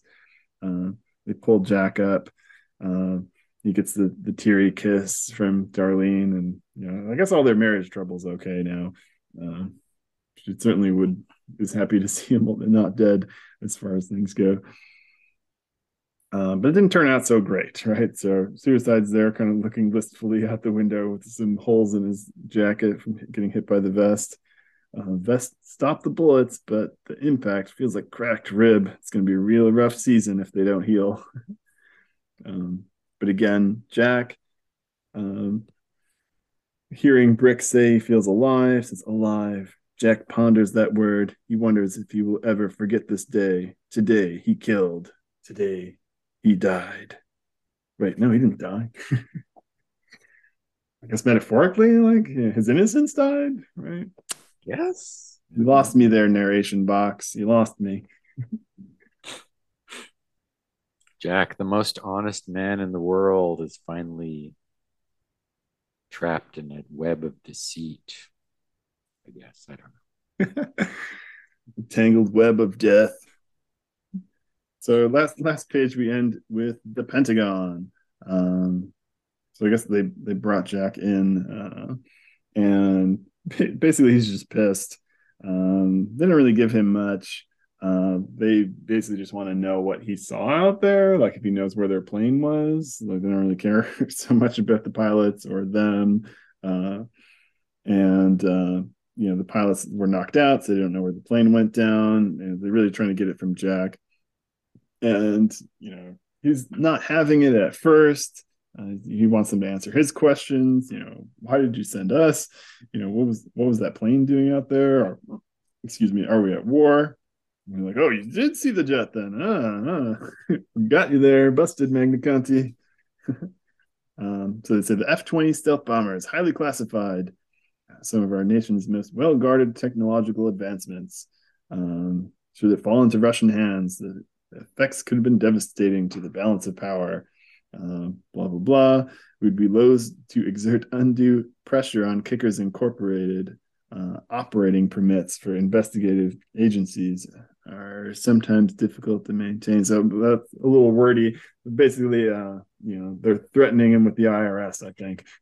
yeah, yeah, they're they tell him nothing and they're like okay and we will absolutely ruin your business or your life or whatever that doesn't. boss hasn't fired you enough uh, in the last issue. We'll take everything else if you don't uh, just do yeah. say. Lock Darlene in a room with some sort of weird guy that goes on sound commands, and she doesn't tell us where the plane is. Then, like, I mean, nothing we can do. The U.S. government can't figure out like where Kickers Inc. landed and figure okay, it's probably somewhere around there drop a bomb on it or something. Anyway, so he, he he has this kind of parting shot, which again feels kind of weak. Uh, but he picked up like a letter opener and throws it and it hits the map on the wall and he's like sorry i overthrew a bit it's actually three centimeters northeast of there and slams the door so it feels like he got like the last word though really he just gave them everything they wanted and he got nothing so um, not the best day for jack magnaconti as far as things go. Sadly for him. Yeah, it's uh yeah. This definitely didn't feel like a normal Kickers Inc. issue. Um and we haven't dealt with that much life death kind of stuff. Definitely a lot of powers, um, I don't, I don't know, though maybe. Yeah. I mean, he's only indirectly killed that chemistry guy. Yeah, and the first couple of issues where he like they were fighting the fist, you know, they're like willing to grab guns once the other side does and sort of take it to the next level if they need to protect themselves or whatever. But it they weren't really uh, they didn't have a lot of that uh, con- self conflict of like whether we should arm ourselves on this mission, and it just didn't come up much. Yeah. Yeah. Yeah. Should we feel bad? So yeah, it's got a little bit of that, you know, realism, I guess, kind of take. You know, so there's there's kind of uh, wacky kickers like going on kind of interesting missions and you know fighting the robot in the fist or uh, going up against circus acrobats and such you know versus sort of gritty kickers here you know. And jack's always kind of dealt with the use of his powers and worrying about hurting people. And so like if that bothered him then you know killing some uh, seeing Leandro and people uh, is not going to sit that well with him. Uh, but Kill I, I like three. Yeah, uh, but I like that it's not like you know not without consequence, right? So you know he's he's not just because he because he's the hero and he has these powers and he's trying to help people. Like doesn't mean he's not going to think twice or kind of freeze up if he actually has to shoot a gun, which he's perhaps never done before, or you know shoot and aim and kill somebody uh, which is yeah probably would be pretty traumatic even kind of in the heat of the moment. Yeah i mean military starts you training young and uh, you know try to work around some of that natural disinclination to uh, some of this that we have. And uh, jack's you know a grown man. He's i don't know 30 maybe. Yeah. And uh you know so this is all pretty weird and uh, uncomfortable for him, understandably. Um, yeah, I mean that's the thing. It kind of you put yourself in like a militarized situation, and you find the other people are giving you a militarized response, and so you only okay. Well, here's what I have to do then. It's a um, yeah, more realistic. These sort of fun, very episodic adventures they've been on the last few months. Um, pushed to the side a bit. I don't know if this was could have been made like a light, funny thing. Certainly, like Vargas didn't seem very like threatening, and and he's just sort of like you say a cartoon, and so the soldiers under his command aren't very, you know, still seem cartoonish, even if they're you know supposed to be real people. Yeah, there's that interesting kind of, you know, change where you know like the goofy guy Vargas is kind of making fun of them for being kind of cartoonish too, right? But, but I wonder if this is almost like a criticism of kickers to a degree, like you know what are they going to do? Like we send them on a mission to rescue someone, and we give them these like goofy flashlight lasers, and they got their kickers outfits on, and but then like they've kind of got the dose of reality and like okay well actual combat and killing is you know going to leave some mental scars and you know none of you have you know what it takes to to run this mission or you're not you know, overconfident about the kevlar and got all this goofy equipment kind of thing. So maybe, maybe that's a little bit what the writer was going for here. I don't know but it ends up being kind of a fun story though. Yeah on its own i i enjoyed it fine. I'm not sure if um if it had taken place a few months ago, like if that would have been better or worse. I don't know. Um, certainly would have been fun to be a part of a crossover with another book. But, yeah, um, it, it just makes zero sense to me that anyone would send the kickers to do that unless they had, you know, something kind of shady in mind. You know, like like if they're if we try to use the kickers as a distraction, like these big brightly oh, colored oh, yeah, buffoons yeah. to go in there and like make a mess of things, and then Mark Hazzard slips in and like actually does the mission. That part makes sense, yeah. But then he ends the up having one... to kind of rescue them or something. That part does, yeah. Yeah, yeah. Either they're like the flashy diversion decoy, yeah, or other other possibility is that the government knew that Jack's superpower and so Um, was like, to test him out. yeah, give him give him something to do where you know maybe this is difficult for a normal person or or because just a bunch of football players would not be able to take this kind of mission on. But if you know one of them is bulletproof and super uh, human, eh, you know, maybe who knows? Yeah. Um, we don't get the sense that the government secretly knows Jack's secret, but um, possible. Yeah, it's it's possible, but there's there's not a lot of positive uh, government stuff in the new universe. Mostly they seem to be total jerks to all of our characters. Yeah, I it- you know, I mean, at this point, you could just like have every book um, interacting with Edmund Roth. It would be, make about as much sense and be, you know, at least you have like a face. Like I think in the 70s or 80s, there was like this Avengers government liaison, Henry Gyrich or Gyrick, Mhm. who was always being a dick to them and ordering ordering them around and stuff. You could just Yeah. have that character in the new universe. Uh, Yeah, I guess it's just the trouble with having things be kind of disconnected and you know lots of writers coming in like you know there's like the ideas are there like you know I- i'm no writer but uh, there's a lot of ways these could be like a little better connected or uh, you know have these threads kind of work through uh, that would have been a lot of fun honestly but Oh. too late i guess Uh, we can always rewrite the past. you mean like edit Um, the wikipedia page or something There we go. Yeah, I don't know. There's a couple of uh, things this reminded me of. One was the movie Unbreakable, where Jack is like swimming and, or I was like, I'm bulletproof. And I was like, it would be like funnier if he was like too heavy to swim, you know? Like, he's- right yeah I'm super dense. Oh, wait, now I can't swim.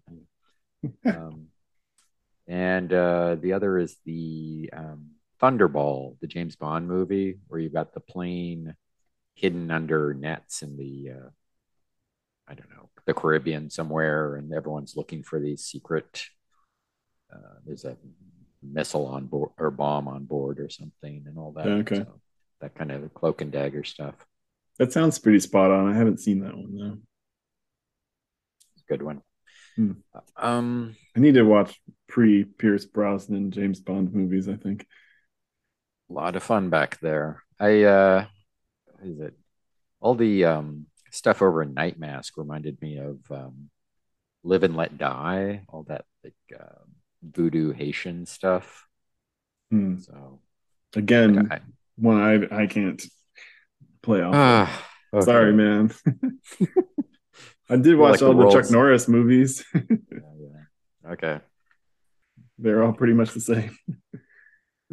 Thought everyone had watched the Roger Moores. I don't understand. Anyway, way off tar- target here. Um But yeah we've got the another 4-H. like the government is uh jerking us around one of my questions is like this um detective who supposedly is working for them seemed real either really uh easily bought into this woman's story or um is also a cia plant in the kickers I like it that he's a plant. I don't know that that's part of the story, but it, it would it would it would be the best angle. I think. yeah you introduce the new guy, like nobody knows who he is, and then he shows up later. He's the one that's you know ratted everybody out or whatever, so let's hope um or he never know. shows up again. there's no mention of the events of last issue so yeah I don't know all that i can't uh uh, get too hung up on whatever happens from issue to issue next issue they'll uh be fighting the uh the owner again and completely forgot that jack has killed has blood on his hands i don't know What We'll the see. detective is deaf? I didn't know that. what definitely wasn't suicide's bloodlust coming to the surface again anyway, we should rate this thing and then go to Universe News, right? i'll le- i'll give you a chance Do you want me to go first? yeah Hmm. I'm going B plus. Okay. I think that's it might be a little high. I mean, there's problems with the story, but it doesn't hurt my enjoyment of it. Like I don't I don't think it like the tone of the series is gets a little wobbly. Yeah, we were just playing tennis with a woman who was trying to influence Jack, and then all of a sudden we're in the jungle kind of thing. But uh, but it's kind of a lot of fun. I, I enjoyed it, um, and uh, it's got a rock solid uh, narration box stuff, which I I like. So okay, um, I'll give it a B. It's a uh, it's a little wobbly, but um, tells a decent story, gets through, and um, yeah, I enjoy the character moments. Okay, they're yeah, they're sort of placed into a more extreme situation, but they're still sort of reacting in character, which I I'm fine with. I'm really still hoping the hand shows up again at some point, but I doubt it. Um, but the the universe news question of the month was, of course, if you had the power or abilities of the main hero, uh, what would you do with it? And we got Terry Kavanaugh answering, and he says, if I had Jack Magnaconti's strength, I'd ride the subways more often and hope someone asked me for five dollars. Are you killing hobos, Kavanaugh? this is, I mean, you know, it's a re- reference to uh, Bernhard Goetz, the uh, subway vigilante. Oh, oh, okay. Yeah, F twenty over with my head on that one.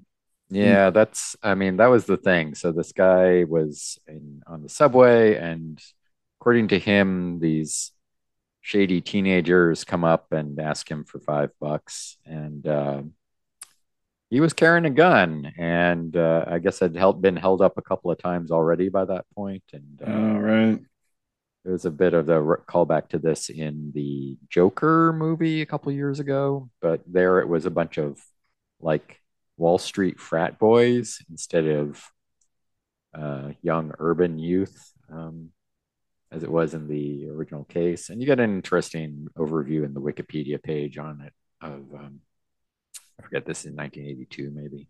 Okay. So it kind of, you know, permeated the consciousness there. So like I like that both of these guys are like how would I use this? Um, an extreme right wing um, domestic situations. Oh, geez. Yeah, we do a good job between the two of us of having our pop culture and history bases covered. I think. So I, I wasn't familiar with either of those. Yeah, the. Um, I mean, you could also imagine a um, a leftist uh, wanting to have a, uh, a, a domestic situations, but um, there's a lot of um, well, the, the, the, at this point, um, New York City, I think, sort of bottoms out around 1990 in terms of the crime rate. So it's um, not as bad as it was in the 70s, but it's a um, dangerous place. And since most of the people working at Marvel are local at the time, I can imagine this is a bit of a topic of conversation around the bullpen. Yeah, yeah, I guess that makes a bit more sense. I don't really know what I would do. Like honestly, like he's got kind of like you know, if, if it were me with the main hero's powers, like he's got kind of like what you'd imagine is like the almost ideal superhero power set, right?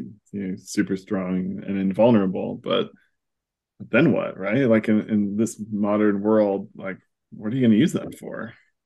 Like the biggest, yeah. toughest construction guy? Like, I don't know. Yeah, I mean, you could be, I mean, certainly the most careless policeman ever, you know. you can't go in there. They have hostages. They've got guns. Uh, don't worry about it. Boom, boom, boom, boom, boom. Um, the hostages might have to. All worry. the hostages get killed. Oops. Um, Oops.